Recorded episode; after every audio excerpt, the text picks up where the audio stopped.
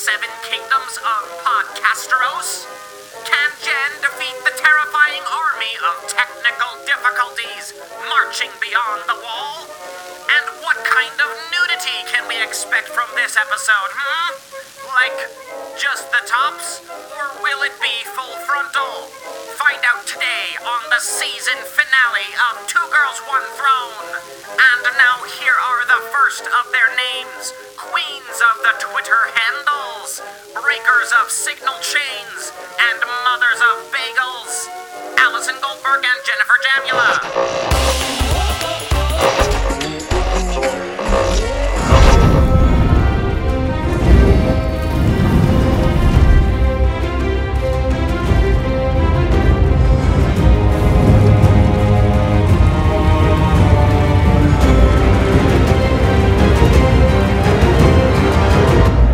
Welcome to Two Girls, One Podcast. I'm Jen. And that music is epic as fuck every time. Honestly, I don't know that quite enough cred is given to movie and T V. Uh, Any the, of it. All Any, of the it. People who, the people who write that fucking music. Well, what are they called? Those music writers. Fucking the music writers. The musicians. I mean, like, I read all five Game of Thrones, and if every time I opened the book that had played, I would have been into it. You know what, though? What the fuck is your name, dude? I'm Allie. Hi. Who's this other person in the room, too? Hey, I'm Matt. Doesn't matter. Matt Turr. His name is Matt. Correct. Credit where credit is due. Love composers, but you know that theme music was written by algorithms and bots. Come on, it's twenty nineteen, guys. Oh my God, do you I think mean, so? Do you think somebody composed no, it on no. their iPhone? uh. No, but that music is fucking epic. Does it remind anyone else of the Westworld opener? Do you think it was written by the same people? It it was same composer. I, I forget oh. uh, their name, but yes. Nailed Speaking it. Of people who make stuff for Game of Thrones, that's what we're mm-hmm. that's what we're talking about today. Today's going to be fucking epic. Talking about epic as fuck. We've said fuck a lot um, in this opening. Apologies. Um, but No we're apologies. Talking- I'm listening at work, so if you could cool it, that'd yeah, be great. Good, good thing you work from home. This podcast is our work. That doesn't make sense. But okay. Today, guys, we're talking to a well-known linguist who created languages for Game of Thrones, Dothraki and Valyrian. Are you all excited? Yeah, Game Super of Thrones. Pumped. So specifically, because uh, if you've been listening to this podcast for a while, we interview communities and crazy shit from the internet. So these languages, you can now learn them online. And in fact, High Valyrian is offered on Duolingo, which is amazing and fascinating and kind of ridiculous. There's a bunch of platforms where you can go online and learn fake languages. Why don't you fucking learn Spanish first, guys? Well, I'm curious to know how people are using these languages, planning to use them. I mean, these languages are like dead languages on a T V show. Well, at least one of them is High Valyrian. So are people actually going to start conversing with each other in this way? Like what, what would be the use of learning this, these languages? I feel like at fan conventions for sure they're going to start, but we'll have to ask. Oh, shit. I think people just like, especially between seasons, they fall down these massive wormholes of like, they can't wait for it to come back on, and they're on the wikis and they're on the forums and they're guessing what's going to happen next and who's going to be the king or queen of Westeros and whatever, whatever. So yeah, then they learn the language. Then they oh. end up there. Why didn't I learn any curses in Dothraki before this episode? Yeah, what, what was is I the equivalent of, thinking? F- is it Fukiju? No. Fukiju. That was Esperanto, guys. Check it, that other episode. Today we're talking to David J. Peterson, and I don't know if you guys saw this, but I read in an interview with him that he became interested in constructing languages through Esperanto, um, that it was like attending Ooh. a course or a class on that. So we'll have to find out if that's actually true. Yeah. Well, I think it's really cool because a lot of our listeners may have assumed, and I think I did at one point, I'm sure I did at one point, that like, you know, they make up some words for the scripts and that's that. But these yeah. languages are actually fully constructed so that they are grammatically, linguistically correct, what have you. Mm-hmm. Uh, and yeah, so he's busy constructing the language, um, you know, and languages, they're kind of big. So I, th- I think... I think I saw, High Valyrian is up to like two thousand words. Yeah. I saw this, um, maybe you guys saw it, this interview with David on The Daily Show. And he was talking about how he creates what he calls naturalistic languages. So like if you looked at it, it would, it would feel like real. Um, and that when he is creating the language, he wants to create a history for the language so that it feels like, he said, quote, a well-worn shoe. So I'll be interested to see, yeah, like, all of the considerations, like, like, you know, like you were just saying, it's not just vocab. It's- so much of language is tied into culture, right? Like yes. if you decide, like I remember, um, oh, don't, isn't it like the Eskimos? They have like seven different words for snow. You know what I mean? So it's like so many linguistic choices then mean that you are setting certain kinds of history for that culture, right? Because the whole thing's right. made up. But if you decide that the Dothraki have like eight words for sword, you're saying something about their culture. Mm-hmm. You're probably or maybe for, correct. Maybe for horse, uh, we'll, we'll yeah. find out from David. Yeah. Uh, this is the nerdiest and greatest. It, like all these questions that you're asking about linguistics and fictional worlds. Good Lord. This is my jam, guys. Love it. Yeah, well, sit down. I'm your jam. It's not your, I'm your jam, it's not your podcast. Yeah, sit down. Well, we should, first of all, we should show, and by show I mean here, uh, what languages we're talking about. Obviously, Game of Thrones is just the biggest hit ever, and I'm sure most of the listening audience is familiar with the show and perhaps the books. Um, so a couple things. I don't think we're going to talk too much about plot uh, in this episode. No but spoilers. Like, everybody spo- dies. Well, I'm saying spoiler alert. Like we Sometimes may... they come back to life, though. I'm setting a spoiler warning because we may talk about characters and cultures that are relevant to plot. So if you're still catching up on Game of Thrones and you don't want to be spoiled, stop listening. But secondly, let's hear some Dothraki and Valyrian. Let's like do it. Uh, we should we should play it for the listeners so they they can really hear and feel what these languages sound like. Are you guys ready? Yes. Yes. Here's a taste of what's coming up on Inside Trader Joe's. Why do you shop at Trader Joe's? Because you have the Fikiju most variety. I actually remember you guys when you guys just had like nuts and cheeses. Now, I thought it was brave of Trader Joe's to record their entire podcast in Dothraki. I, I just wish think everyone cool, could see trendy. Me shaking my head, but they can't. Jen, did you holler Fikiju during that? Yes, twice. Because I, I was into that. Yeah. Also, yeah. like, did Trader Joe's ever just have nuts and cheeses? Does anybody remember yeah, a time when, when that was that? True? The nut and cheese also, Trader Joe's? W- yeah. Were they just like a bodega or just like a cart? Like, that doesn't make any sense. No, no, definitely not. Fikiju. All right, here, here's the real here's the real languages. Uh, this is High Valyrian. Uh, this is uh, Daenerys who speaks this language. Uh, she is speaking it to uh, a very emphatic speech to the to the slaves and citizens of a city that she's about to free from bondage, I believe.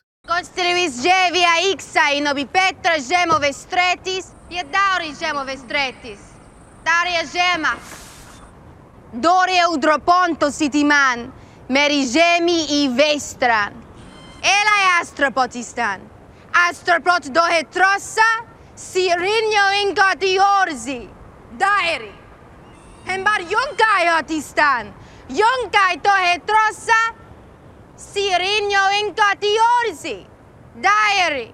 So I believe here she's, she's shouting about uh, the other cities that she the, the slaves that she freed in her in her quest here. I love that. It sounds like Italian and Russian had like a super hot baby, you know, like that language. It's it definitely sounds romantic, but it's also and it, speaking it's a, of super hot babies, she looks just like our employee Emily. Who's oh, a super oh, hot baby. Clark? Yeah. Uh-huh. They look alike. Huh. Um, it's amazing how you can feel that language inside of you when she's speaking it. Like I'm getting like all these badass expressions on my face. I'm like making gestures. Well, she's being a badass is a thing. I'm wondering if it's derived from Romance languages or what. Like there's got to be some kind of base that he uses. For sure. Do you got some more? Right. And then like Dothraki, is it like, is he basing that off Semitic languages? Because that's kind of what it sounds like. So here's a clip of Dothraki. This is being spoken by Dothraki writers who have captured Daenerys, and they don't realize that she also speaks Dothraki because if you understand the plot of the show, uh, she's been through this uh, this rodeo before. So here's that.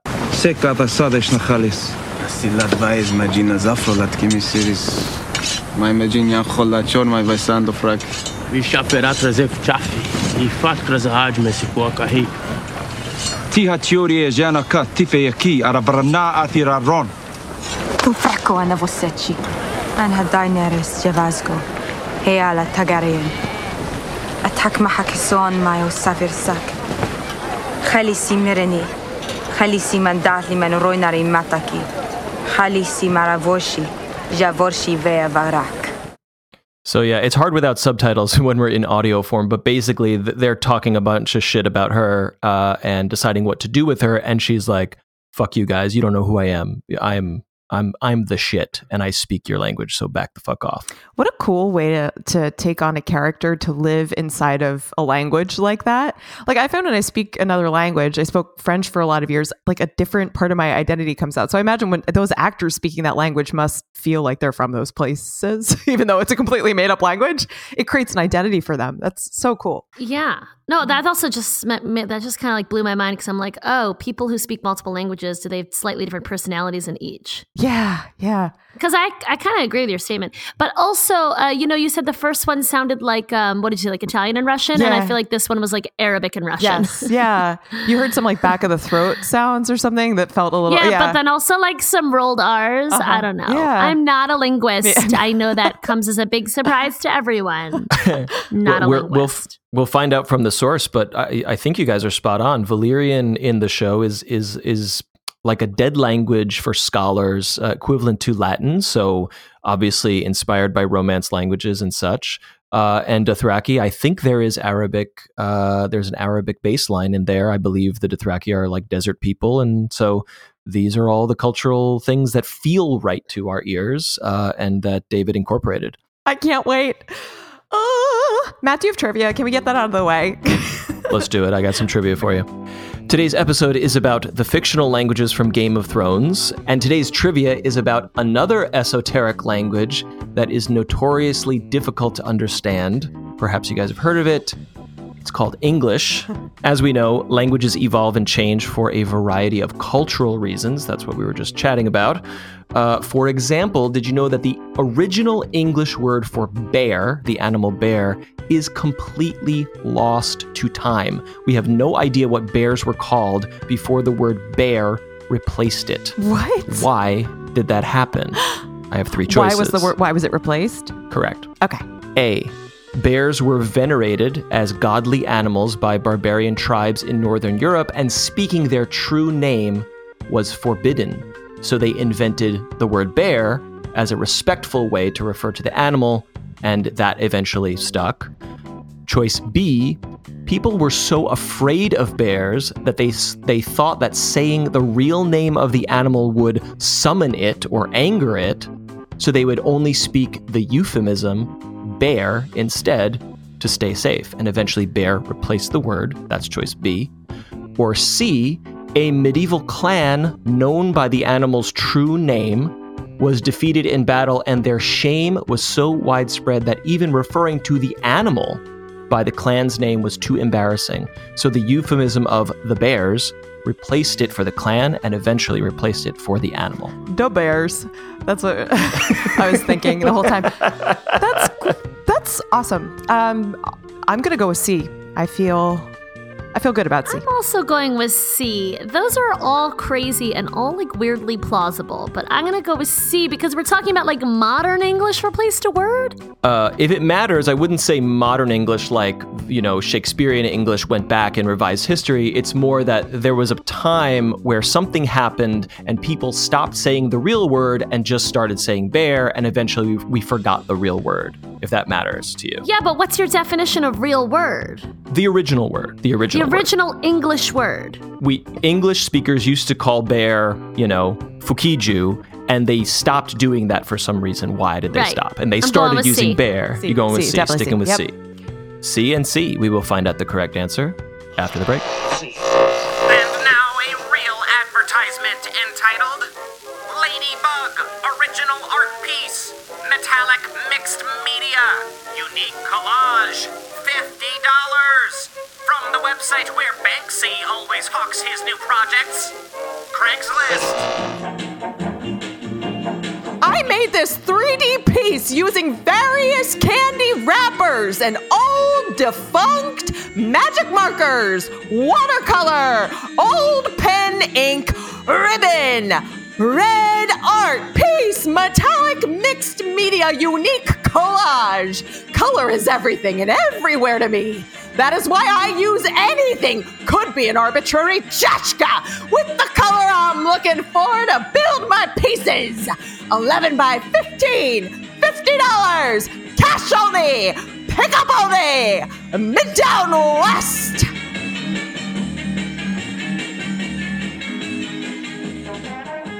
W- would you pay fifty dollars? I-, I might. I don't know. Yeah, sure. Yeah, sure. It's weird because she paid twenty-five, twenty, twenty-three, I mean, after the, the taxes and the fees, like twenty-three K for, for the spot. Ad, yeah. And she's selling it. I mean, if there's only one, that's a terrible that's R O I bad, yeah, on yeah, the ad. Bad margins. Yeah. Um, Matt will not stop fucking talking about all this money he's pulling in from ads, and I've never seen a dime. You should uh, should check your bank account. Maybe oh talk God. to your accountant. Oh my God. I get a, I I, get a I check from Matt for like five cents, like every five to six yeah, months. Yeah, that math doesn't add up. That's well, that's just licensing fees oh, okay. to like use your likeness and your, your audio likeness uh-huh. in the in the show. Uh, you don't make a lot of money from that. It's mostly the ads. Uh, and that should be direct deposit to you guys. I don't know if why you're not seeing we that. We are really, really entertaining our listeners now. Let's get that trivia answer. Oh, okay. Today's trivia was about um, a silly language uh, called English uh, and a particular word known as uh, bear. Uh, bear was not the original name of the animal bear. The original word is completely lost to linguists and historians, apparently. Uh, why did this happen? We had three choices. A, bears were venerated as gods, and you could not say their real name out loud, according to Northern European tribes. Uh, B, people were so afraid of bears that they were afraid to even say the word, uh, so they made up bear instead as a euphemism. Or C, a medieval clan called the Bears, or the previous version, uh, was defeated, and the shame was so embarrassing that people stopped talking about their name and invented the word bear uh, instead. Uh, you guys both went with C. Feeling right. I'm feeling medieval today. Mm-hmm. Okay. All right. It's very on brand, actually, because Game of Thrones is like kind of medieval. Yeah. Yeah. Sure. Yeah. Okay. Yeah. And it's all about bears. Uh, if you haven't seen the show, it's about a bunch of bear tribes fighting. Families of uh, bears, yeah. Yeah, mother of bears. Mm-hmm. Correct. Uh, the correct answer is B, the fear of bears. Ah! I just threw my microphone. I didn't. I knew I'd get in trouble if I did that. This is bullshit. B for bullshit. But Matt, they were all bears. So plausible, so well done. Thank you. Thank you. I appreciate yeah, that. Yeah. According to author Ralph Keyes, who wrote a book about how euphemisms change language, which is a fantastic, uh, interesting show in and of itself, uh, the word Bruin was a euphemism that means the brown one. So people in Northern Europe were so freaked out by bears and bear attacks that they would only say the brown one, Bruin, out loud. Uh, for fear of like angering bears or summoning bears. Uh, people stopped saying the real word so much that Bruin became the de facto for the animal. Bruin eventually evolved into the modern word bear, and the actual English root of this word uh, is gone forever. We don't know it. Hmm. And I thought that was pretty That's cool. That's cool. Bruin also evolved into a Boston sports team. Mm-hmm. Just to add to the that's that is a fact. Yeah, um, that's, I'm glad that's you really put that cool. in there because I don't know anything about sports. I know nothing, Jon Snow. All right, is it time? I think we need to get into it. Yes, it is time. I'm looking at my watch right now. I know you guys are chomping at the bit because we have a really good one today. And on top of having David J. Peterson, the linguist of, from Game of Thrones and various other places, with us today, we're also pulling a surprise on uh, another guest who is currently learning High Valyrian, and she doesn't know that she's about to meet David on the show. So let's just, let's go. Are you excited, guys? Yes! Pumped. All right, friends, G O T fans, it is time for us now to speak with the linguist, David J. Peterson. Welcome, David. Thank you for having me. Kirimbose, as we say in Valyrian. David, can you say hi to Jen in High Valyrian and then to me in Dothraki? Because I'm kind of like the wild one and she's like a little more civilized. You bet. Here. Rizzas genus. Machomaronjali. Nice. Did anyone else get a little turned on, or was that just me? Same, same. Oh, okay, yeah, me too in that case. Uh, so let's take it way back, David. Um, can you tell us a little bit about your background and how you came to create languages? Well, when I went to college, I had a very specific plan in mind. I came in as a declared English major and was going to finish majoring in English, improve my writing. I was a fiction writer. Then I was going to get my credential and teach high school English. And then in the summer, I would write fiction. It was a very clear plan. I had it for quite some time. Are your parents really proud that instead of living in poverty and being a high school teacher, you're working for the H B O hit series Game of Thrones? I mean, kind of. Uh, I feel it, like it's, mine it's, would be very happy. Mm-hmm. It's fifty. It's fifty-fifty. And honestly, it's fifty-fifty. Like one parent is in, too. One parent is out. Well, my mother. We come from a teaching family. Okay. Uh, every, a long line of teachers, uh, and it's something that still really calls to me uh, to be a teacher. And you know, I have, I have, you know, periodically here and there. I've, I've always been connected to education. I always will be. Um, so there's, there's always that part of it where it's like, you know, yes, I'm doing this, but I probably could be a, a pretty darn good English teacher. Um, you know, if I if I gave it the time, but we you know, believe this, it. This is working. This is working for now, so that, that's yeah. fine. And you are teaching, but we'll get to that in a moment. So I interrupted sure. your story as usual. Okay, so you were you had this big plan, and then what happened? Well, I was very interested in language. It's something that came on very late. Uh, just when I was a junior in high school, I suddenly, literally, woke up one morning and decided I wanted to learn every language on the planet. And so um, I didn't know how many there were. I figured there were probably about one hundred. Uh, I had no idea there was almost seven thousand. But, you know, that was, it suddenly, instantly became my goal. And I just started studying languages on my own. I, I added German my final year of high school, in addition to A P Spanish.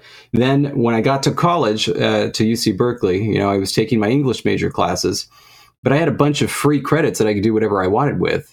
And I saw that Berkeley had over, literally over fifty language offerings, some of them quite obscure. And I was like, well, I know what I'm doing with my free credit. So I just started taking language classes. I took Arabic my first semester. Then the second semester, I took the second semester of Arabic, the first semester of Russian, and the, sem- the first uh, semester of a class called uh, Esperanto. It was a student-taught class. And uh, that was the first time I'd ever encountered a language that had been created, you know, intentionally by humans. Uh, Esperanto was a language that was created in eighteen eighty-seven uh, to foster international communication. Uh, it was so-so on that goal. But um, anyway, so I took that class and I was like, oh, this is cool. People can create languages. I never thought of that before. The next semester, my mother insisted that I take uh, linguistics. I'd never heard of it. I didn't know what it was. Um, and when I heard what it was, that it was the scientific study of language, Uh, I was immediately totally uninterested because I was like, what's the point of this? You study all these languages abstractly and you never learn them. I don't get it. But I took it anyway because it fulfilled a breadth requirement. And basically after a single day, I was totally hooked. It was amazing. It was really fun. It was really easy compared to English. And so I was like, yes, I am all in for this. Um, anyway, about a month in, Uh, after studying all these different languages and different phenomena that different languages did in linguistics, I thought, you know, it would be so cool if I could create a language that did all the stuff I liked, you know. Um, and the key moment for me was deciding, you know, if I just created this, I wouldn't have to have it compete with Esperanto and have everybody on the planet learn it. I could just do it for myself, just for fun. And so the moment I thought of that, I started creating my first language, and, and that was it. I was hooked. I kept up with it while it continued to be fun, which is uh, nineteen years and counting so far. Oh. Half my life, actually. Half my yeah. life. And what became of that language? Yeah, what was that called, that language? Oh, boy. So um, is it Dothraki? This first language. Oh, yeah, of course. That was it. Never even heard of that. So uh, my first language Uh, was uh, it was it was a really bad language. By by default, your first language is always bad because I mean that's just that's just what's going to happen. You don't know what you're doing, and so it's just a gigantic mess. Um, But that first language was called Megdavy. To give you a little bit of background on that, my name is David. I had a girlfriend at the time name, named Megan. And so... I just threw up in my mouth. It, it was a love language. Yeah. Megdavy. Okay. it, it was it was a disaster. It, it's um, the musical equivalent of the of your first song. Yeah, right. David, how many languages have you created at this point? Oh, easily over fifty. Um, wow. So, yeah, a lot. I, I'd created seventeen by the time I started working on Game of Thrones. So you're so are you more fascinated in how, I suppose, in the construction of languages and studying kind of those rules? Yeah, I think that's a very uh, pre- a very prescient insight, actually. Um, and it's something that I think a lot of people don't understand about language creators and, and linguists. They're like, you know, oh, you must speak a bunch of languages. Like, well, actually, I'm more interested in just learning how they work. It's fun, you know? Um Yeah, that's really, I mean, that's really the whole thing about it. Ultimately, language is just a system, right? And so it's kind of like, you know, people that are really big into into video games or tabletop or, or board games, like anything like that, or building cars. It's all the same stuff. It's just a system, right? And that's kind of what interests you. So what are your top considerations when creating a language? Or I guess specifically, let's get into Game of Thrones. So you're tasked with creating this language where there are some clues and signs. What are the things that you had to work with, and what were your major considerations in the creation? Well, the, the top number one overall important factor was that we were creating the languages for George R. R. Martin's books. We were creating the show for George R. R. Martin's books. So at the outset, that was always the number one goal. Create something that makes sense with respect to what you've read in the books. So for me, the obvious first step was just seeing, well, what is what has he done? For Dothraki, collect every single word of it, every single name that's supposed to be from Dothraki. Uh, put it all on a list. Figure out, all right, is there any kind of phonological consistency here? That is, is there a characteristic sound for this language, or is it just uh, gibberish? Uh, I was very fortunate that it was uh, systematic and had a had good phonological character. Had he thought of that character. When he was writing it? If you get it from him, he'll say it's chance, and he wasn't thinking about it. But the work he did was too consistent for chance. I mean, it, it wasn't necessarily groundbreaking linguistic work, but it wasn't just A, completely copying English in terms of grammar or anything like that. Uh, and B, it was completely consistent and coherent. And that just doesn't happen by accident. And we know that because just open up any other fantasy book that you just happen to come across in the bookstore, and it's garbage, at least in terms of the language. Just unmitigated, terrible garbage. Tell us what you really think. I know. I, I have so little, I have so little patience for that. Are you contractually obligated, though, to say that about him? No, like, I was surprised. I was expecting garbage because that's what I'd seen. Um, and so I was just, I mean, uh, I perhaps it was setting the bar a little low, but I was just pleased that it was consistent. Um, and then I was double pleased that the stuff that he had done wasn't directly copying the grammar of English. Like, one simple thing to do, there are lots of little phrases of Dothraki where there's a modifier, modifier being something like an adjective, you know, like black cat. So the easiest thing to do is just change the words of English, right? And so that the modifier still comes first. But he, uh, first of all, put the modifier second and was quite consistent with that throughout all of his Dothraki examples.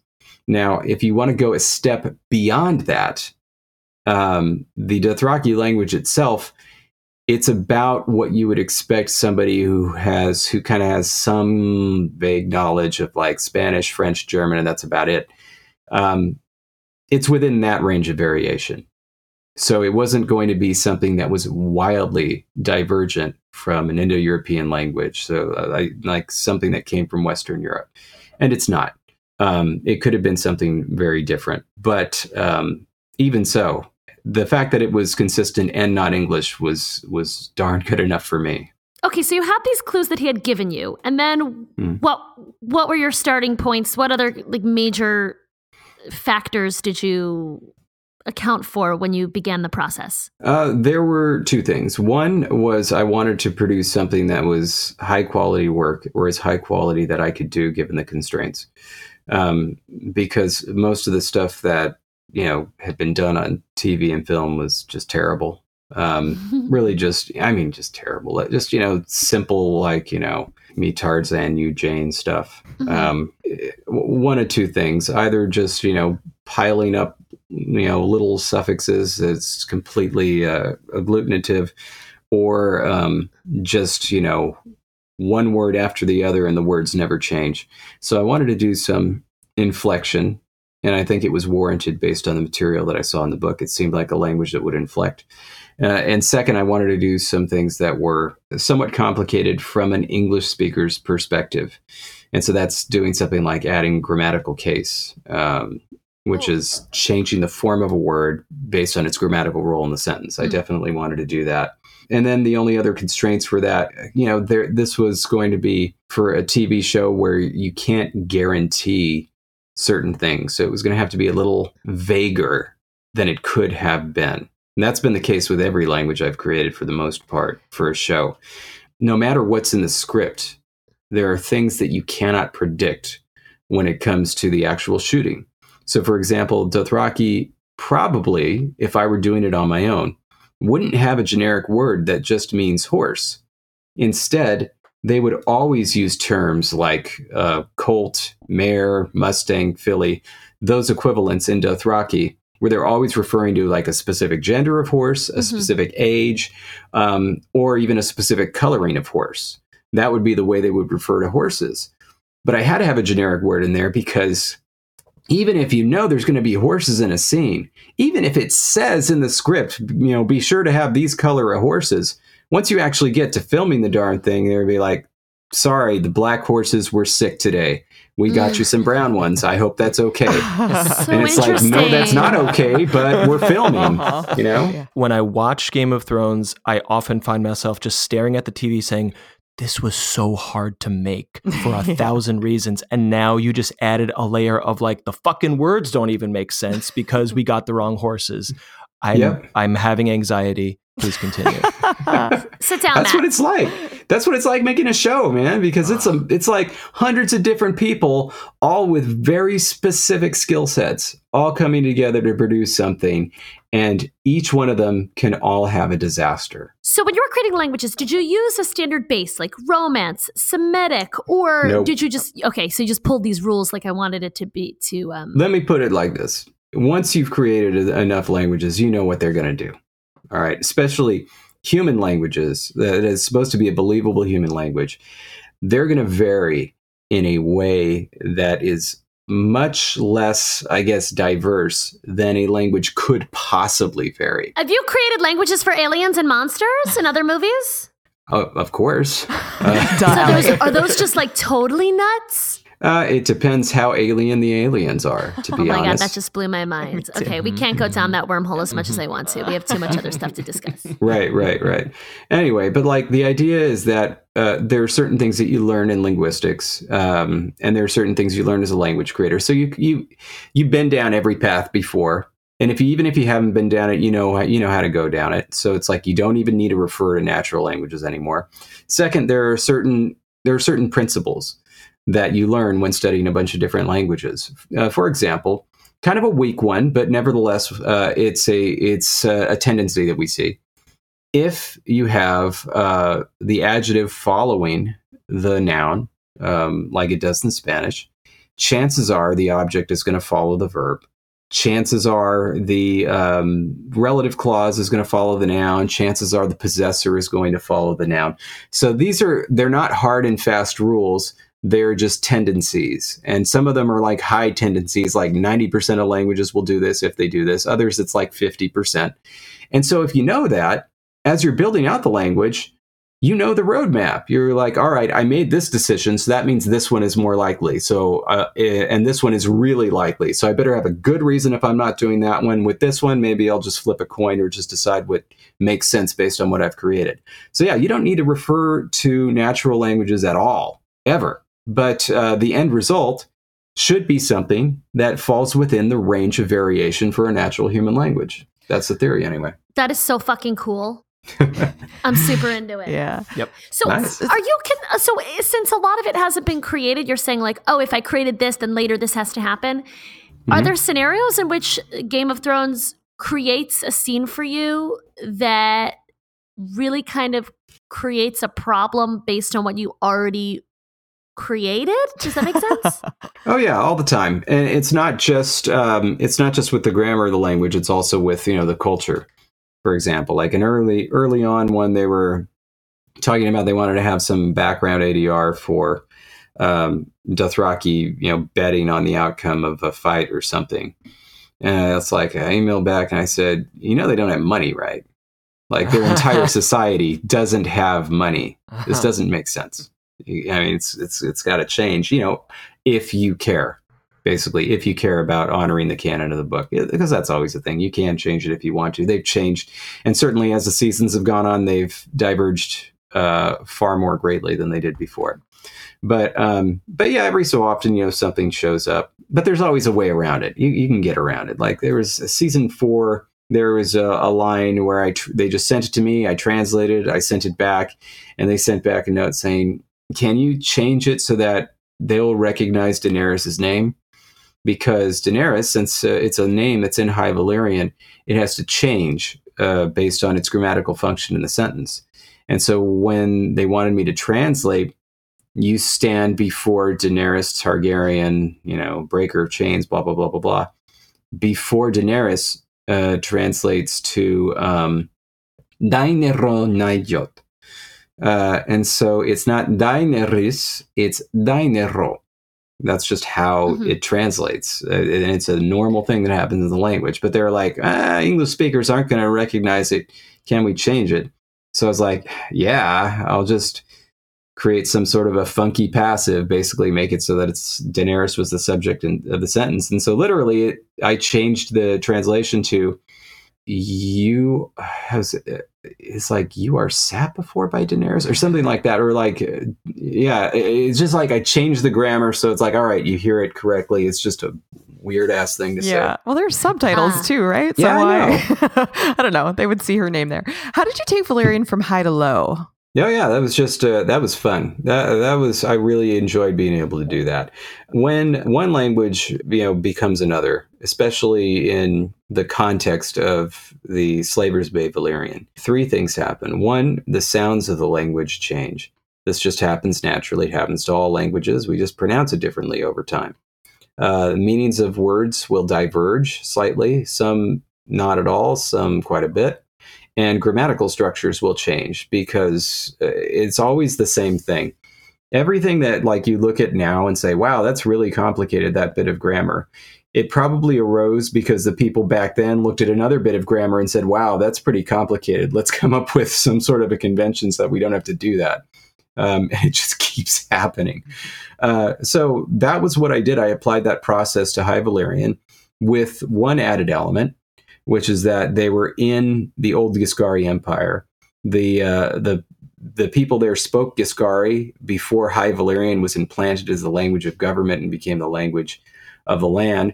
And so there was some mixture. In other words, um, it wasn't just that the sounds gradually changed. They did, but it was the sounds gradually changed partly because the people speaking the language didn't speak it beforehand, and they had a different set of sounds.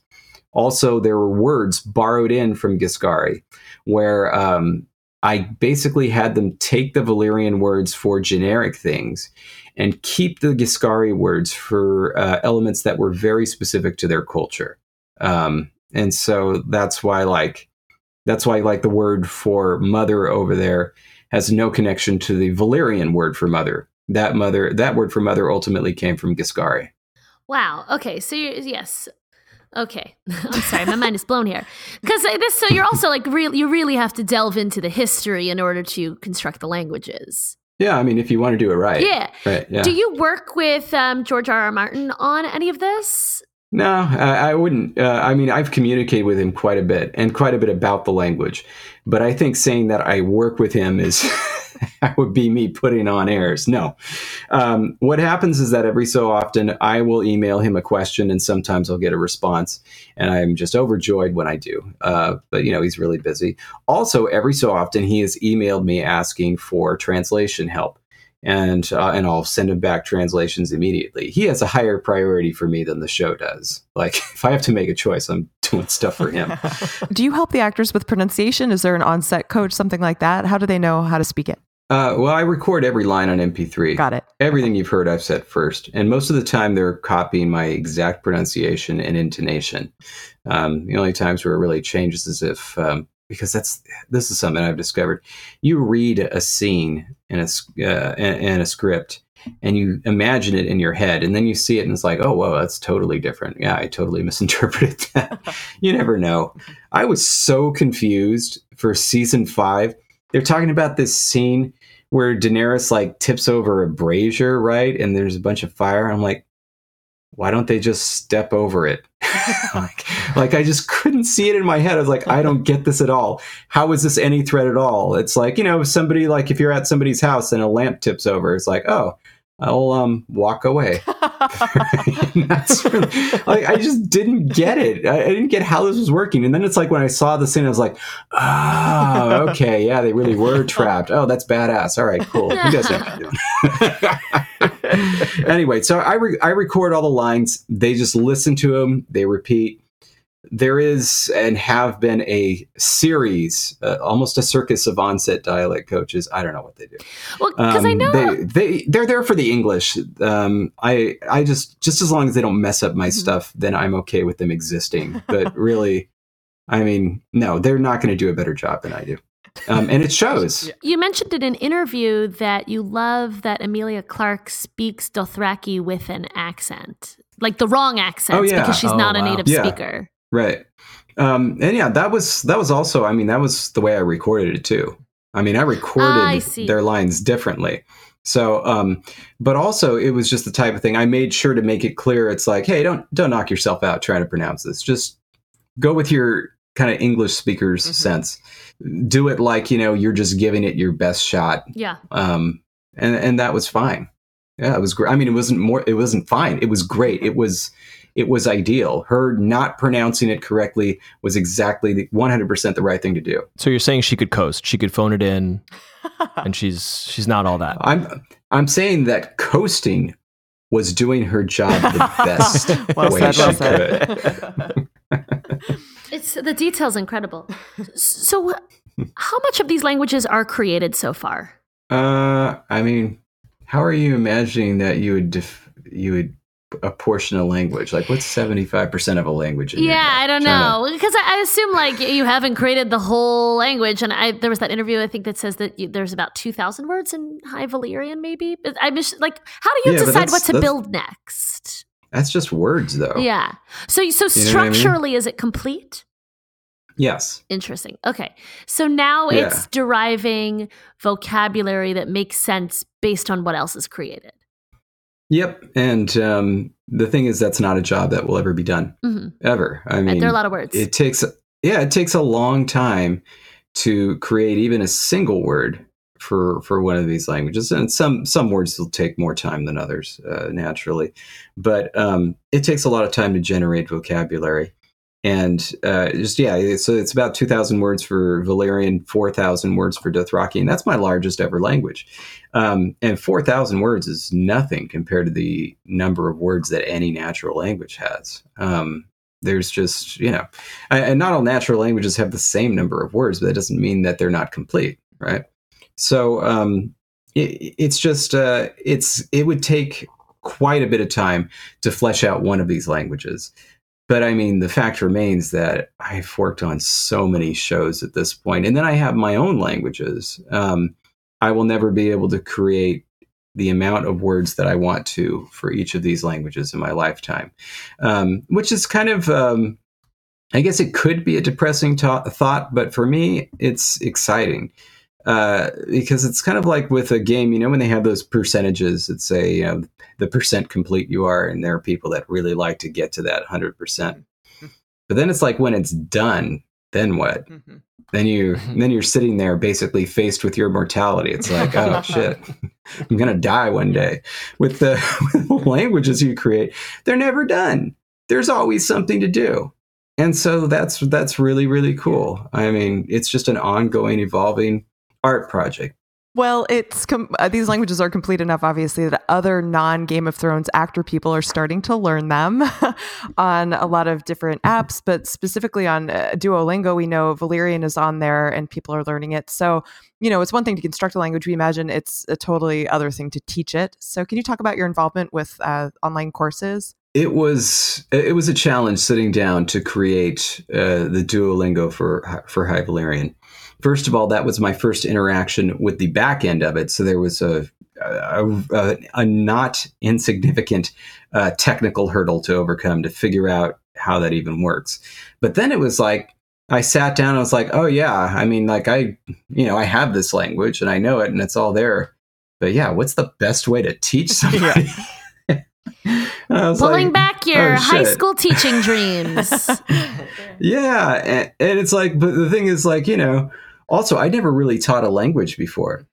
Like I've, I've taught before, but it's always been, you know, writing, you know, literature, things like that, or even linguistics, but like an actual language where the goal is you want somebody to be able to learn this. That was, that was, uh, I had to sit down for a minute to think about how to do that.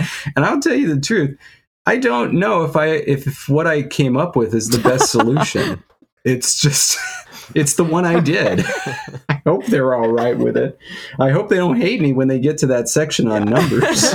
Lord. Well, as you know, we're going to have somebody join us soon who's learning Valyrian on Duolingo, so we can ask her. Um, but we're going to surprise her. So when she comes into this interview in a moment or two, I think, David, you know that we're not going to let her know that you're here. I will listen respectfully. Great. So uh, can you tell us just a little bit about how you decided to, uh, how, how people should begin? Like, what are the first steps of learning High Valyrian, for example? What did you decide was like the first thing people should learn? The way I did it was this. I figured when it comes to learning High Valyrian, there are several big hurdles, especially if you're coming from an English-speaking background.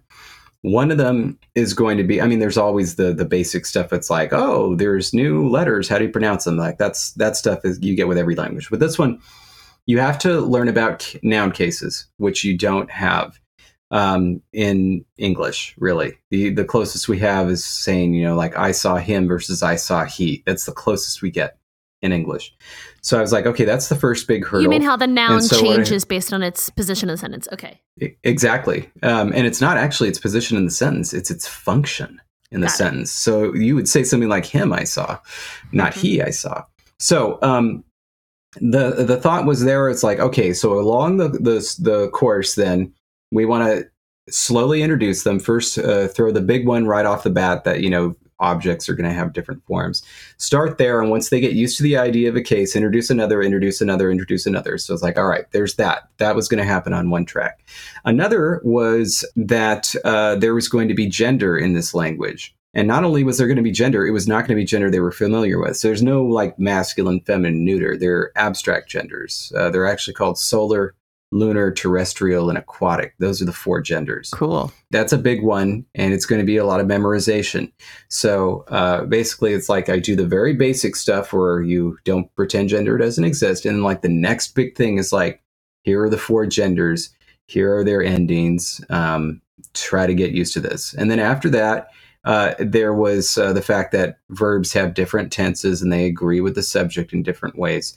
That's less of a big hurdle because a lot of English speakers are used to having to do that type of thing when they learn any other European language. Why did you decide four genders? There's a technical reason. So basically, uh, the, the four genders are a result of a cross-section of two factors. One is uh, the um, thematic elements. So just the pure, like, these ones take more like, you know, ah, E stuff, and the other ones, this is more S N O stuff. So there was that separation by just the sound of it. Then there was a further separation into uh, count nouns versus mass noun. A count noun is something like a book. You can say, I have a book. I have, I've seen books. Uh, you can talk about one of them or many of them. A, a mass noun is something like grass. you don't really say I have uh I have like a thousand grasses in my front yard. You just say there's grass there, right? And so then two themes, mass versus count, produced four genders. And I thought, how are they going to conceptualize these things since there's no obvious thematic tie for any of these? And so I thought, well, that's where folkloric explanations can come in. And they uh, chose nouns that were very prototypical of each of those genders, very basic, and came up with these oppositions. That is, the sun and the moon are count nouns. And so you can talk about one sun, two suns, and so forth. And then also the moon and the, and the ocean, the moon and the water have a connection. And then the sun and the land has a connection. Um, and then, of course, you know, land and water, they're both mass nouns. And so that's where the names came from. It's just a way to help them learn. Okay. That was a lot. mine's mine's are seems, blowing. Spanish seems a lot easier. It is, actually. Yeah. At least in terms of gender. I'm going to learn that one more fluently next. So, David, are there any online communities that you know of where people can practice together? Ha- practice High Valyrian, for example, together? You know, this has been the case ever since I started working on these shows. I tried to start up a community Uh, in Dothraki, like season one for Game of Thrones. I thought it was going to be big. I thought this was going to be the next Klingon. I think it topped out at around seven members. Um, and they're all friends now. Oh. They're they're they're friends now. But um, it, even so, it kind of fell off. And I was like, all right, this is never really going to happen. It's never going to be as big. It's something like even Na'vi from Avatar. Um, and then just like Uh, uh, things really changed when I joined The one hundred for the C W. I created a language for that, and suddenly there were actually people that wanted to learn this language and forming their own communities and making websites and everything. That was the first time I'd ever seen one of these communities. Um, and they're still very, very active. Slack at a crew is the best. Um, they there's like a thousand plus people, and they all chat in Trigeta slang, and it's basically invisible to most people because nobody even knows about the hundred. Like, we just got a season seven. Season six is coming. People don't know. Uh, well, footnote for two G one P listeners, we had a fan fiction episode, and our guest uh, spoke very deeply and highly of the show. The fan community runs real deep. Uh, oh yeah. Well, it's interesting that like scope of audience does not necessarily correlate to in like the fervor of an online community. Exactly. Exactly. That was what I, I ultimately decided or figured out about Game of Thrones, which is that, first of all, it hits a different target demographic. I mean, obviously, tons of people are watching Game of Thrones, but it's really, it's intended to be like, you know, a twenty-something through forty-something show, whereas The one hundred was supposed to be like, you know, a fifteen-something through twenty-something show. You see it with George R. R. Martin's books, too. I mean, less of that now than there was at the beginning, but there was very much this sense that it's like, oh, it, yeah, there's dragons and stuff, but but there's also lots of sex and violence and all this stuff. So it's really okay for me to be watching this. Um, a really kind of anti-fantasy. Wait, I love that, like, undercurrent. Dragons, it's not okay, but sex and violence, now it's okay for exactly. you to watch. Exactly. What is wrong so, with humanity? I think for a lot of these types of fans, it was like, oh, we appreciate the fact that there was some real hard work that went into creating these languages. But it's like learning it. Oh, God, no. That's like fantasy dress up and put, you know, Klingon foreheads on type of thing. No, we don't do that. So I think there was a lot of that at the beginning, and why there was kind of like a lukewarm reaction to the languages of, of, of Game of Thrones. Not that people didn't like them, but that, no, they're not going to jump on board and learn them. Mm-hmm. So that was a slower build. And consequently, I kind of ignored it. And then it, this, like these fan communities just really sprung up overnight and really without me and without my knowledge. So you asked me, like, where do you go? I have no idea. Like, I, I this Duolingo for High Valyrian has eight hundred eighty thousand people that are actively using wow. it. That's not people who have ever used it. That's people who are actively using it. Wow. Is that larger? Is, I don't know. Well, we're about to meet one of them. Is that larger than some than some actual communities of language speakers? Like, are there some languages Most. in the world that have fewer? Oh, ah. oh, the, the, oh, like uh, the yeah, like real languages a, a that have fewer than eight hundred thousand. You're talking about actual fluent speakers, yes. I thought you were talking about on Duolingo. Like, I'm, uh, the, my language course is up there. it's it's past a lot of languages on Duolingo in terms of active users. But yeah, no, it is larger than um, than definitely than some uh, native speaker communities uh, for a dozen really unfortunate reasons. Um, just, you know, people don't respect language the way they should. And mm-hmm. I'm sorry, this, this, could, this could go far afield, but it just, it really sucks that um, there's, there's somebody that grows up speaking a language and then they go into the real world and they're like, well, guess what? You can't get a job in that language, so it's useless.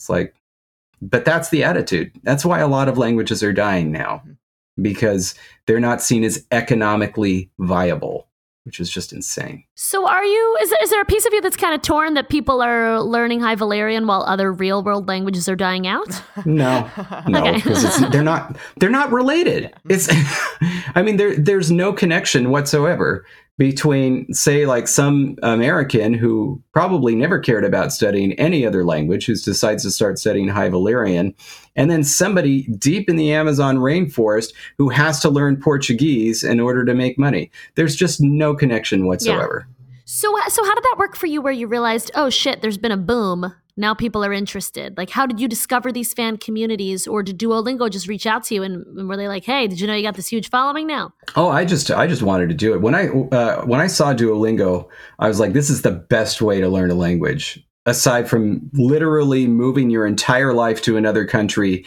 and immersing yourself. This is the best way to learn a language, and it's free. I can't believe somebody came up with this. It's brilliant. And so the first thought I was had, like, God, it would be so cool if language creators could make their own courses. Then when the incubator came around, that became a reality. So, like, for me, when I got the opportunity to do High Valyrian, um, there was no question I was doing it. I didn't care if anybody used it. This, I was doing it for me. I thought it would be cool. I mean, and I also thought it would be something that would, it would be like, you know, hey, check this out. Uh, here's a created language, and th- there's an entire course, and it's really complex, just like with a natural language. You know, maybe take a look at other people who have created languages. Maybe they can do the same thing, because the work is there.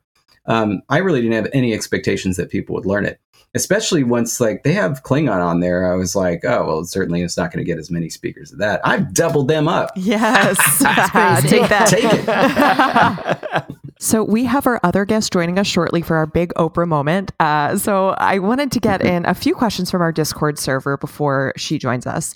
Um, so Chad in Discord asks, what's the most challenging language that you've worked on? Uh, that's that's an interesting question. I would say the most challenging has to be Ndojusnen, which is one of the languages I created for Defiance. It's a polysynthetic language, and it's a language for uh, a race of beings, at least when they were originally conceived, Uh, had genetic modifications and didn't have constraints on things like working memory. Um, and so that means that you could do things with a language that went beyond the capabilities of human beings. Um, and it was just, it was really difficult kind of hitting that sweet spot. It was my second go at a polysynthetic language. I think I did a pretty good job, but I don't think I did a great job. Um, well, you're only human. It's difficult so. to work with. Yeah, see, that's the problem. Yeah. And Chad also asked, what's a language feature you've developed that you wish could be ported to English? That's an interesting question. I don't, I'm pretty good with English. I kind of okay. like it. I kind of like it. I think probably the best uh, feature, the, the most useful feature that I wish we could have is um, an inclusive and an exclusive we. In other words, that's... Uh, for situations when you say, like, oh, we're, oh, we're going to the club. It's like, oh, really? When do we leave? It's like, oh no, we, not you. Um, it would be nice mm. to have a very clear distinction right at the beginning to prevent misunderstandings. Mm-hmm. Wait, do some languages have that? Oh, tons of languages do. Huh. Uh, Hawaiian has it, for example. All the Polynesian languages have it. Well, I have a quick piggyback question, and maybe this is more about phonics than than linguistics. Um, so I'm curious your thoughts. My daughter is six. She is really good at reading, and she's starting to read, and she then uh, has thoughts in her head and is then writing them down, and she's writing everything out phonetically, and I'm looking at the paper, and I am reading. I understand every single thing that she is writing.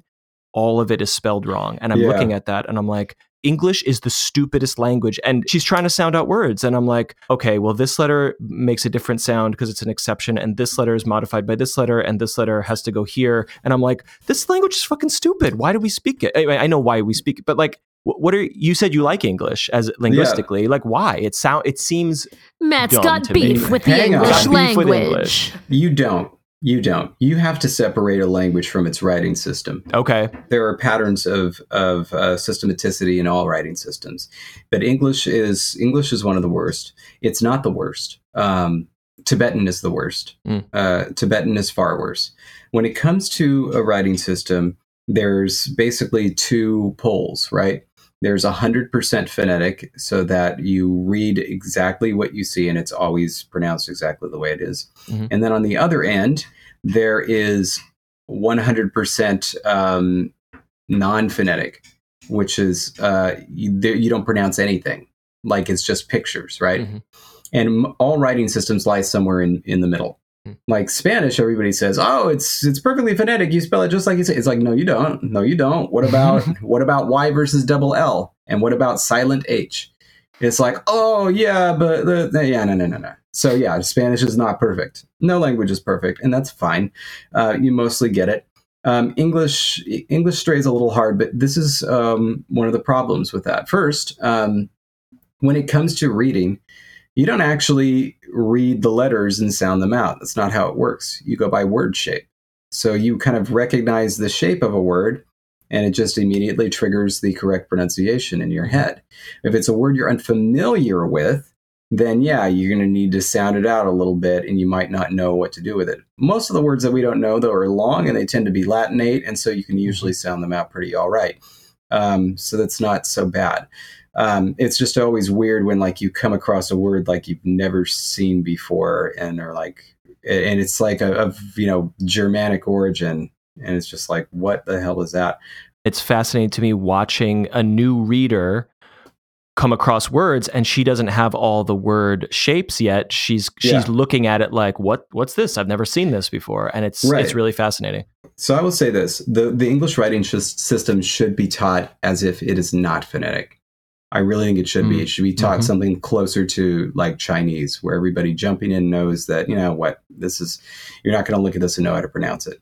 So that's that's one thing. Uh, second thing, I do want to get this in there. Please take photographs of everything that your daughter spells. I, I think. Oh my God. I yes. Really, really please do that and share them um, yep. online because it's very valuable for researchers. Oh. But, um, I thought you meant for like for memories, but uh, no. I will send you everything. Like, yeah, it's well, really and, cool. She comes home with uh, homework around sight words, which is teaching her exactly what you described of like, look for this sh- combination of letters and shapes and just know the word and memorize yep, the word. That's the way to do it. I don't remember that from growing up. So maybe we are shifting educationally. Uh, do you know? I hope so. I hope so. It depends on region because, and then it always, it feels like every two, ten years it flips because some parent read something in some magazine that doesn't mean anything. Mm-hmm. And they'll be like, we're going to do all phonics again. God, Lord. Um, you know, it just happens. We have one more question from our Discord server, and this one's a little out there. So let's see what mm-hmm. you think. Chess wants to know if you found an application for your skills outside of fiction. He says, I'm thinking of the Bliss Symbology system that was modified to serve as an alternative or stepping stone for those who cannot speak to be able to communicate. Yeah, first... E- You should definitely look up the uh, the history of that. It's it was detailed in Erika Okrant's uh, book uh, about Bliss Symbolics. Turns out that guy was a shit. Anyway, um, okay. but, you know, that happens a lot with some of these some of these guys. Um, that's the type of thing where it's like I could do that. I I, I bet I, I I could definitely create something better than Bliss Symbolics that would be useful. I could create a, a language that is like ten times better than Esperanto when it comes to international communication, a thousand times better than Esperanto. I could honestly, I could throw a tomato at a wall and it'd be better than Esperanto. Man, the Esperanto speakers are coming after you. Shots fired. They do. They do. Anyway, but um, it, it, when it comes to things like this, it's always a matter of adoption. Uh, you know, on the one sense, you know, like licensing and adoption, I guess, that is, if you do this, then what? Who's going to do anything with it? Who's going to care?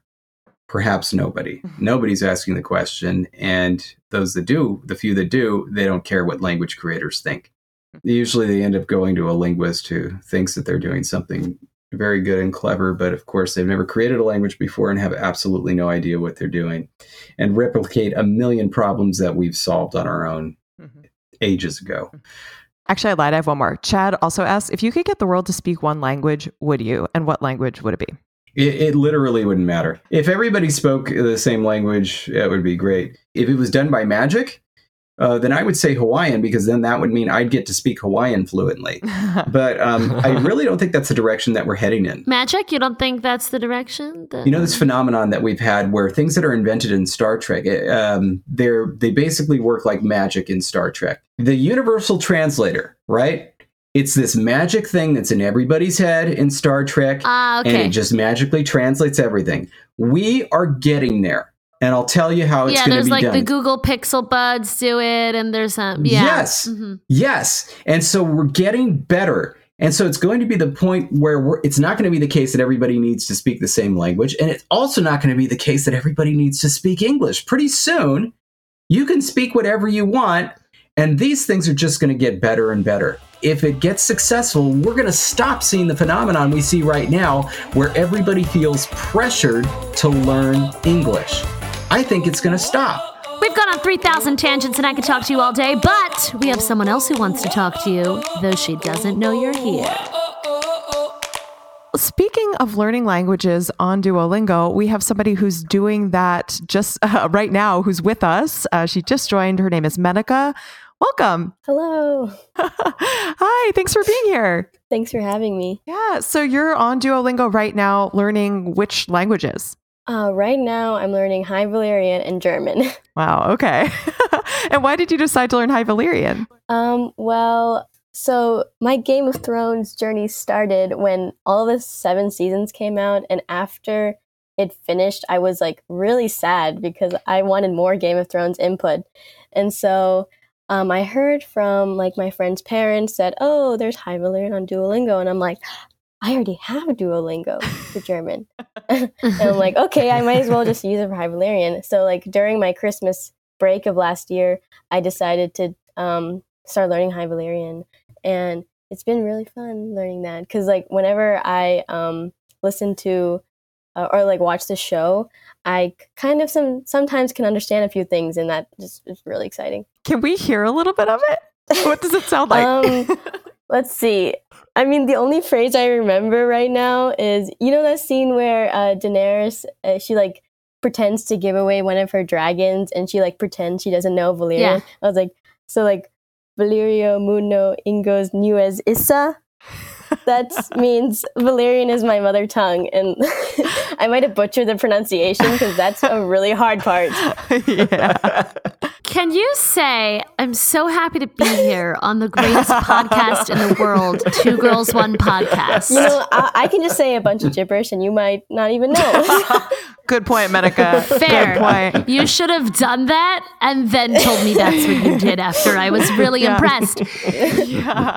Um, and Menica, how is the process going of learning like High Valyrian, particularly on Duolingo? How's that going? So in Duolingo, it, they make it really simple. It's the It's like the exact same as learning a real language. For example, I'm learning German and like I go through sentences and like try to remember vocab. And so it's a pretty much the exact same thing in High Valyrian. It's just that the pronunciation, I think, is probably the hardest part in High Valyrian because it kind of reminds me of like a lot of Romance languages and and like a mix of Arabic. And those languages are kind of hard with pronunciation sometimes. Mm-hmm, mm-hmm. And also, I think in Duolingo, so when I was learning it, they um, didn't have like the, the audio option. So I would just be reading it and I would have no idea if like if my head is saying the right thing. Mm-hmm. Feedback for the people who made it. Yeah, that's good. I mean, I think it's so cool that that language was created by a real linguist. Like that blows my mind. Yeah. I mean, it's it's kind of crazy because like if you really think about it, just like fictional languages are like the same as real languages. You know, people like get these sounds and put them together and make a language. And if enough people like understand it and like say, yeah, that's a that's a language, you know, it's a language. It's now a real language. Were you surprised to hear that it was so constructed? Like that that a linguist like came up with the rules of the language, you know, that it isn't just like throwing some words together, that someone really figured out how to make this language function. Was that surprising yeah, to you? Yeah, that was actually really surprising to me because like When I think of a fictional language, to make it the easiest sense would be just like to have it on the show just to fill in some spots to make it seem like, you know, it's like kind of real. I was assuming like the only words in the High Valyrian dictionary would be like whatever's on the show. But then like I learned that this linguist, he pretty much just like made a whole language with like a whole grammar structure that other people can learn if they want to. Do you think that he's a genius or a freak? I think, honestly, I think he's a genius because he's got enough people. I mean, there's probably a lot cool. of people learning Duolingo, and that's cool to like have like you made up a language and like so many people decided they just want to learn it. Well, it's it's good that you didn't call mm-hmm. him a freak because we do have a surprise for you. He's actually here right now, the linguist who created oh, he is? High Valyrian and Dothraki, um, David yes! J. Peterson. So he's with us. David is not our engineer, in fact. Oh, wait, what? You lied to me. I thought he was the engineer. We, we lied did. to you. Was, we lied to you. I was like, why does there have to be an engineer here? But okay. He, he's a terrible engineer. He's really, it, he's David. really he's failing a, us right but now. But we hear he's pretty good with languages. He's a language engineer. That's right. Oh. That sounded like High Valyrian. How was her pronunciation, David? Oh, it's pretty good. Pretty good. You you, you use some work, but it's pretty good. Thank you. Thank you. That's like any language except English, pretty much for me. That's that's that's the way yeah. it always is at the beginning. It, it, it becomes easier with time. It's gotten easier for me as I've been recording the audio for the course mm-hmm. now. So, Menica, do you have any questions for the Burning god of questions. High Valyrian? Oh my god, this is so much pressure. And if you like don't, that's okay. Yeah. Where where are you at right now? Like, where are you at in the course? I'm curious. Um, I'm not that far because I started during my uh, winter break and then like I had college uh-huh. and that took up my whole life. So I was going to start learning it again yeah. over um, the summer. You haven't gotten to the numbers one yet, have you? No, I you haven't, haven't gotten that. there yet. Okay, good, because I don't want to. It's very, it's very concerned about the numbers. This is a nightmare. Nobody should have to learn this. Are Nobody numbers, should have to use this language. Are the, do the numbers use the four genders? Is that the problem? Well, they're all adjectives, so they have to agree yeah. in gender, but it's just, it goes even further than that. They're all different types, and then there's, it gets even more complicated when you get to things like fourteen, because then there's coordination in terms of how those things work, and then there's different rules about how the other thing, it's just... You know you brought this upon yourself, right? Like, you didn't have to do it like that, and you did. I just didn't know I would ever have to actually use them. I mean, I don't even think I used, like, a single number and, and throughout the entire course of translating stuff for Game of Thrones. Not for High Valyrian, anyway. Funny, incidentally, for episode one of this past season, I used numbers for Dothraki. It was like, how many, how many today... And I, it was like eleven goats and three sheep. So I translated that, sent it back. And then for whatever reason, they decided like, oh, no, that's, that's an unrealistic set of numbers. They changed it to like eighteen goats and twelve sheep in the subtitles without no. changing the Dothraki. Oh, no. That's so was, frustrating. Yeah, if Menica why? had gotten to the numbers row, she would have picked up on that. Somebody on Twitter picked up on it. That's oh, why really? I knew about it. Oh, there you go. Yeah, yeah it I was, was like spot on. I was going to ask, I assume that you can't go on Twitter anymore, can you? I, I occupy a strange neutral position in all of these shows. So anytime people are not happy with the show, I don't get the I don't get any of it. But if they are happy with the show, I get nice compliments. Excellent. It's just delightful. That's great. So, Menica, when you get to the section on numbers, I am sorry. Um, and actually, when you get to the section on family members, have you gotten there yet? Um, wait, wasn't that in the first part? Wasn't yeah in the basics one? Yeah, I've gotten there. Well, oh no, wait, oh no, no, no, no, no, no, not that, not those, not those, no, no, no, the full section on family members. Oh no, I haven't gone there. Yeah, when you get there, I'm double sorry. Um, it was such a cool system I came up with. And then I was like, oh, now I have to accept all possible translations of this. This is a nightmare. When I get to them, I'll I'll think about it. Just just out of curiosity, you do know there's audio now, right? Yeah, I know there okay. yeah, I know there is now, but um, when I first started, I don't think there was. No, there wasn't yeah. because I didn't put it there. Yeah, so that just made it that much harder to like learn because I was like, I don't exactly know how I'm supposed to pronounce these. Really? Like for me, like when I'm studying languages, I don't even care. It's just like, I mean, I can see it. I mean, yeah, I didn't care, but then I then I would like listen to the show. I'm like, oh, that doesn't sound like what's in my head. True. Yeah. yeah that sounds impossible without audio. I always hear shit in my head. Am I the only one who hears things in my head? Is yeah. that, is that a separate problem? Like sidebar? Yeah. It depends on what's you what you're hearing. Right. Yeah. Right. Anyway, though, well, I'm glad. I'm glad you're you're taking the course and hopefully enjoying it. I know that you know at least you're enjoying it for now. When you get to family and numbers, maybe not so much. But yeah, and Menica, Menica, when you learn a decent amount of High Valyrian, who are you going to talk to? Do you have plans like for practicing somehow? Honestly, what I'm going to do is I'm just going to like go to random places in college and just like start saying stuff, I think. Yeah, nice. Starbucks. Yeah. Uh, yeah, I have a Starbucks on campus. So I'll just like go there and just like start talking to the cashier in High Valyrian. Oh, know? But I'm the crazy one who hears things. All right, we'll see how that goes. You get back to us. I shall, I shall. Well, thank you, Menica, for joining us. And thank you, David. It's been an absolute pleasure to speak with both of you. Um, I wish I knew how to say thank you in High Valyrian, but... Kirimbose, Kirimbose, go ahead. Kirimbose. Kirimbose. I heard one trill. I liked it. Yeah. Yeah, I need to, I need to work on my trills. So you guys gonna learn High Valyrian? What do you think? Uh, no, I really love talking to him, but no, I'm not going to. There's no no fucking chance. Jen, have you started just... Esperanto? No, oh, I didn't no, think so. I, I didn't think good so. Good point, good point. I loved learning languages when I used to you know, in college when I would learn them. It yeah. makes me sad that I've forgotten. I know, so me much too. Me too. Allie, what languages do you speak? I can get by in basic Spanish. Yeah. My Hebrew was never fluent, but it used to be like proficient, where I remember I was having like an ideological debate with some settlers in the West Bank, and I remember thinking, I don't agree with what they're saying, but I'm so excited that I understand all of it. Now my Hebrew is like pretty shitty, and it's really frustrating. Yeah. Um, and then I used to know some basic Arabic too. Oh, well, yeah. Specifically Egyptian colloquial. I could say like all the basic stuff in terms of like getting around, explaining why I was there, yada, yada. But, you know, I haven't used any of this in like a decade. Yeah. So it's I, gone now. You speak I, French. You I speak, speak French. Matt, what do you got? You're Spanish? No, I got nothing. Oh, that's barely funny. English. All right. Well, then you, you are the one, Matt. You need to take one for the team and get Duolingo and learn High Valyrian.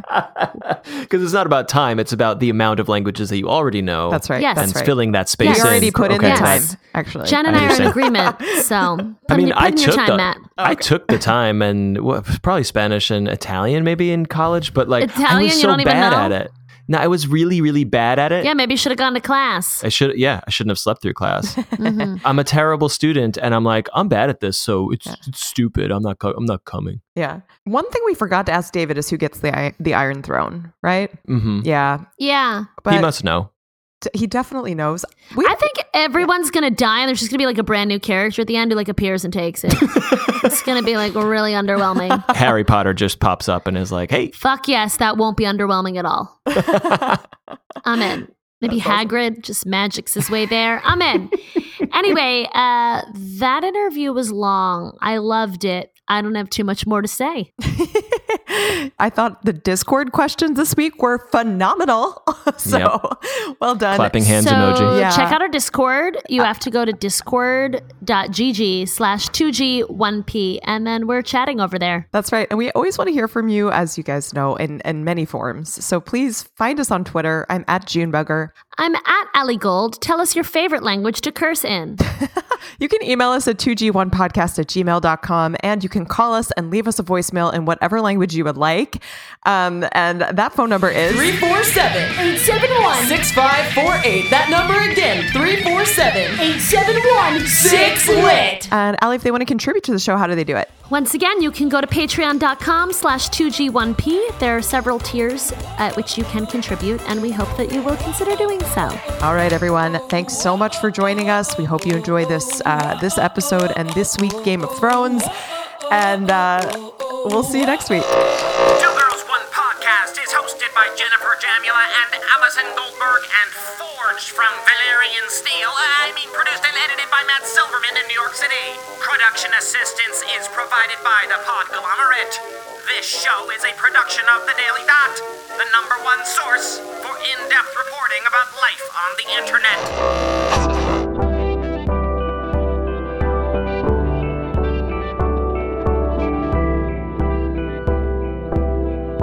The Podglomerate, a sonic universe. Defunct magic markers.